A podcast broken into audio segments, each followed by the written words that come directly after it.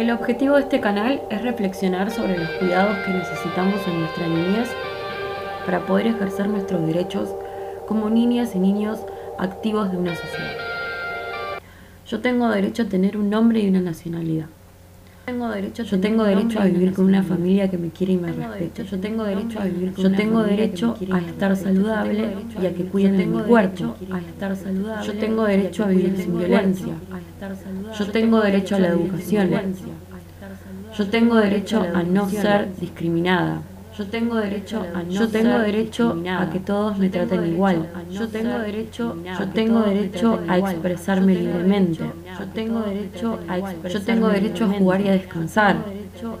Yo tengo derecho, yo tengo derecho a que no me obliguen a trabajar o a hacer cosas que me dañen.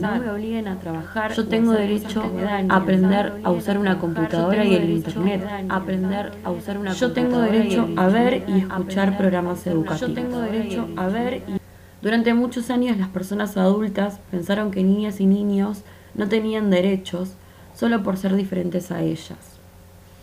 Esa idea cambió hasta después de la Segunda Guerra Mundial, cuando los países se dieron cuenta de que tenían que hacer algo para proteger a todas y todos aquellos menores de edad que se quedaron sin hogar o sin sus familias. Así decidieron elaborar la convención en el año 1989 y en ese proceso participaron muchos niños y niñas, adolescentes y adultos de todo el mundo para ponerse de acuerdo sobre qué derechos debían tener. Antes, cuando esos derechos no se reconocían, niñas y niños enfrentaban muchos riesgos y peligros porque las personas adultas pensaban que solo ellas podían decidir qué era lo mejor. No les permitían expresarse. Ahora, Gracias a que existe la Convención y los Derechos Humanos, todas las personas saben que deben cumplirlos y respetarlos. Si no lo hacen, existen personas que ayudan a niños y a niñas a que sus derechos se hagan realidad.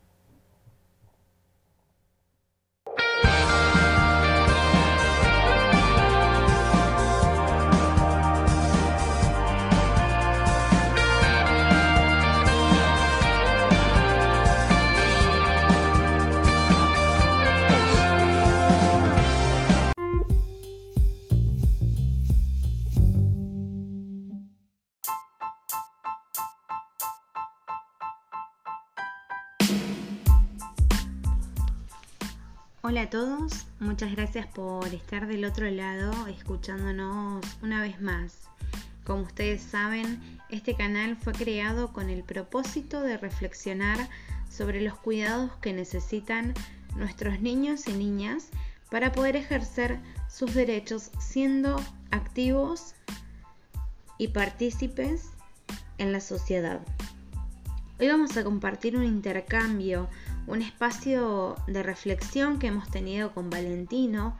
Valentino tiene 11 años, vive en Montegrande y realmente nos ha dejado unas herramientas, eh, ideas, eh, algunos lineamientos para poder seguir elaborando ESI entre todos.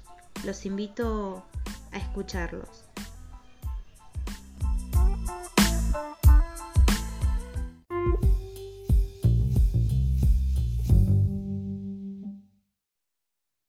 Hola Valentino, ¿qué tal? ¿Cómo estás?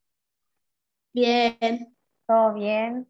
Bueno, gracias por, participar de, nuestro espacio, por, brindarnos un momento de tu, de tu fin de semana para poder reflexionar juntos en este espacio, en nuestro canal de educación sexual integral para niños, niñas y adolescentes. Eh, que bueno, que están transitando eh, la escolaridad, en tu caso primaria, ¿no, Valen? ¿Vas a qué escuela? Sí. ¿Qué año cursas del colegio? Sexto grado. Sexto grado, bueno, ya te estarás egresando, em, culminando tu primaria. Ajá. Bueno, ¿contento por eso? Más o menos. Más o menos, bueno. Bueno, Valen, te, quería eh, hacer como una breve entrevista, ¿sí? En cuanto a lo que es educación sexual integral. Em, ah. y, en este caso elegimos como tema para abordar los derechos del niño, ¿sí? Eh, sabes que, que, todos los niños, desde que nacen, ¿sí? Hasta que son adultos, tienen derecho a un nombre y a una nacionalidad, a vivir con una familia que te quiere y que te respete, a estar saludable y cuidar tu cuerpo, a vivir sin violencia, ¿sí? a la educación, a que niñas, niños y adolescentes no sean discriminados, que sean tratados por igual, a la libertad de expresión y muchísimos derechos más. ¿sí? Eh, en, este, en este espacio lo que, lo que queremos es llevar a la reflexión a, vos y a todos los chicos y chicas de tu edad, ¿sí? que, puedan estar atravesando alguna situación eh, en donde no puedan saberlo resolver solos. Entonces, mediante la reflexión en este espacio, brindarles una herramienta ¿sí? para que puedan eh, llevar a, cabo, ¿sí? Y que puedan siempre hacer valer sus derechos, ¿sí? Eh, me gustaría compartirte una situación, imaginando que estamos dentro de, una escuela, ¿sí? De contexto urbano, en donde tres compañeros de, de, sexto grado, ¿sí? Les gusta leer y escribir poesía, ¿sí? Ellos son Claudio, Antonio y Julio, y en la escuela no le están pasando bien, ¿sí? Ya que un grupo de, compañeros de, de, su salón los convirtió en blanco de burlas constantes. Les pusieron apodos, a pesar de que ellos no están de acuerdo con esto, ¿sí? Eh, ya han, como en, en reiteradas ocasiones, dicho que no lo llamaran así, y la mayor parte de las bromas y de las burlas ponen en duda, ¿sí? Si a ellos les gustan las chicas o los chicos, ¿sí? Entonces, ¿qué crees vos eh, de esta situación? ¿Viviste alguna vez una situación similar en tu escuela? ¿O, qué crees vos de, esta situación?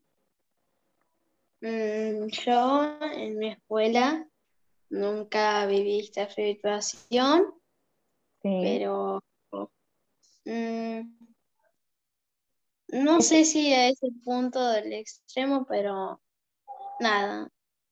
No sé, una borra alguna vez sí, pero no, no siempre. No siempre. Creo que, hacerse un chiste quizás vos decís que, podría ser tolerado, pero si estamos las dos partes de acuerdo, ¿no? Sin embargo, si, es repetitivo, estaríamos hablando quizás de un bullying, ¿no? Cuando la otra persona ya no le está pasando bien con lo que le están diciendo, ¿no? Eh, mm, y en este caso, ¿vos considerás que, es una situación de, malos tratos o están discriminando? Eh, entre Claudio, Antonio y Julio. Claro, viste que que la situación se da en que X cantidad de compañeros burlan a ellos tres porque les gusta leer y escribir poesía, ¿sí? Eh, ¿Vos consideras que esto que hacen sus otros compañeros hacia ellos eh, los maltratan con estas bromas o los están discriminando? ¿Qué crees? ¿Cuál podría ser un poco de las dos? Bien. Y vos, Sí, decime, te escucho. Porque en una parte lo burlan porque no les gusta el fútbol. Sí. Y que les gusta leer y escribir. Y que ellos mismos eh, se llegan a poner en duda de si les gustan las chicas o solo chicas por las preguntas, creo. Claro. O sea que podríamos decir que, que esto de las bromas podrían ser ya cuando son recurrente ya pasaría como a otro tono y discriminarlo en caso de, de dudar sobre su elección, ¿no? De si le gustan los chicos o las chicas. Eh, ¿Te parece? Un poco así la situación. Tiene un poco y un poco, me decís. parte, eh, están discriminando que le gusta leer y escribir. Bien. Y yo creo que si ellos también estuvieron en el lugar de Claudio, Antonio y Julio, eh, que les escribir, no les gustaría que le hagan esas cosas. Exactamente, bien, bien. Te pones, me gusta porque te pones en el lugar del otro, ¿no? Te pones empático y la verdad que me, resulta súper interesante que, que demuestres esa parte de tu personalidad. Y por otro lado, Em, ¿te parece que frente a estas situaciones, vos, por ejemplo, como uno de sus compañeros o como alguno de, siendo Claudio, Antonio o Julio, eh, ¿qué harías? ¿no? ¿Podrías recurrir a algún adulto de la escuela para que los ayude? ¿A quién se te ocurre que, que podés como transmitir? ¿no? Porque siempre cuando un niño no puede solo o un compañero, ya sea uno u otro, eh, es indispensable que puedan recurrir a, dialogar con un adulto, a informar sobre esta situación. ¿A quién se te ocurre dentro de la escuela que vos podrías pedir ayuda? Y yo dentro de la escuela pediría ayuda a las personas no íntimas, pero con las que me llevo mejor y con las que, no sé, hablo de lo que hago en mi día, que, no sé, puede ser una profesora o un profesor, o si no, no sé, un, la directora. Bien. O si no, si no es en el colegio, a tus papás. Exacto, siempre recurrir a un adulto, ¿no? La importancia de poder hablar, que esta situación se está dando dentro del entorno, del contexto escolar, y eh, en casa a, a, tus padres eh, o al adulto con el cual vos convivís, ¿no? Em, para que, bueno, que puedan ayudar y dar ciertas orientaciones, o bien se pueda entrelazar un diálogo entre familia y escuela para ver qué, es lo que está sucediendo con estas situaciones dentro de la escuela. Me parece muy interesante lo, cómo lo planteás.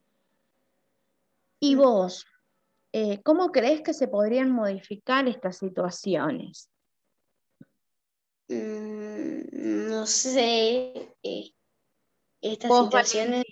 por ejemplo, ¿no? Vos, Valentino, lo ves como de afuera.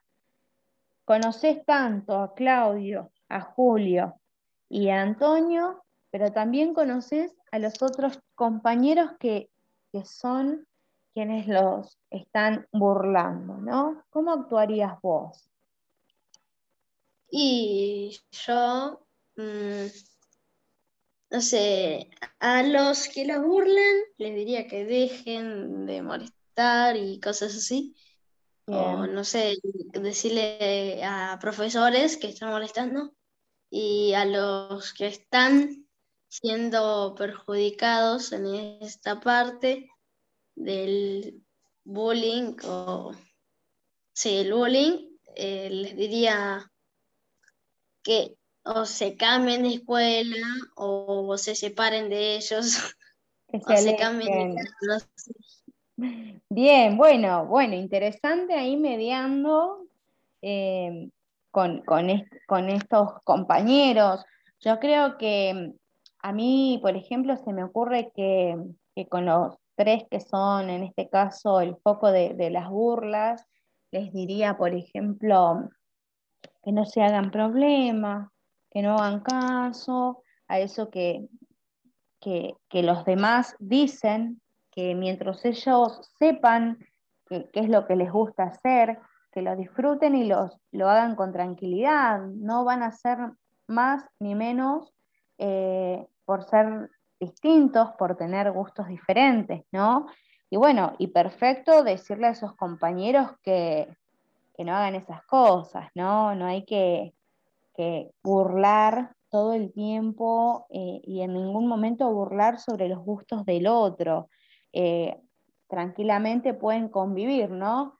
Eh, los gustos de, cada uno dentro de, la escuela. ¿Qué crees? Y que está bien lo que decís, porque no hay que justificar o decirle a un chico o, no sé, burlarse de sus gustos y no creo que lleguen a hacerlo, ¿no? pero claro, que no que cambien sus gustos. Total, que sean libres, ¿no? Vos tenés la libertad, a vos particularmente, ¿qué te gusta hacer? Mm, me gusta jugar al fútbol. Bien. Me gusta jugar a otros deportes también y o si no, eh, jugar con mis amigos o a la play o otras perfecto. Perfecto, bien. Eh, ¿Sabías que, dentro de, estos eh, gustos que vos lo, lo, acabas de mencionar, es, un derecho que vos tengas derecho y acceso al juego y, y al descanso, de poder usar la compu, internet, ver y escuchar programas educativos o jugar a la play. ¿no? Eh, así que, bueno, vale, la verdad que, fue muy agradable charlar con vos. Eh, sos un niño que tiene muy centrada las ideas muy claras. Eh, estoy segura de que vas a poder, con, tu voz, vas a llegar a muchos oyentes de nuestro canal Así que, y, si algún niño en algún momento vive una situación similar, eh, seguramente quien te escuche, esta reflexión que tuvimos juntos le, va a ser de, una gran ayuda. Eso era lo, interesante de todo esto. Te agradezco muchísimo y te agradecemos en nombre de nuestro canal de Spotify, así que luego ya te vas a poder escuchar. Dale. De nada. Te mando un beso grande. Muchas gracias por participar. Te lo vuelvo a repetir y fue un gusto haber hablado con vos. No, de nada. Un beso, vale. Nos vemos la próxima. Nos hablamos. Chao, chao. Chao, chao. El respeto por los tiempos de las niñas sin acelerar ni retardar sus ritmos en los procesos de maduración, la construcción de seguridad afectiva, el sostén adecuado tanto corporal como psíquico, facilitarán el desarrollo de un sujeto autónomo, con convicciones propias, dueño de sí mismo, solidario, y no de un sujeto pasivo, resignado, sujetado a los designios que otros determinen por y para él.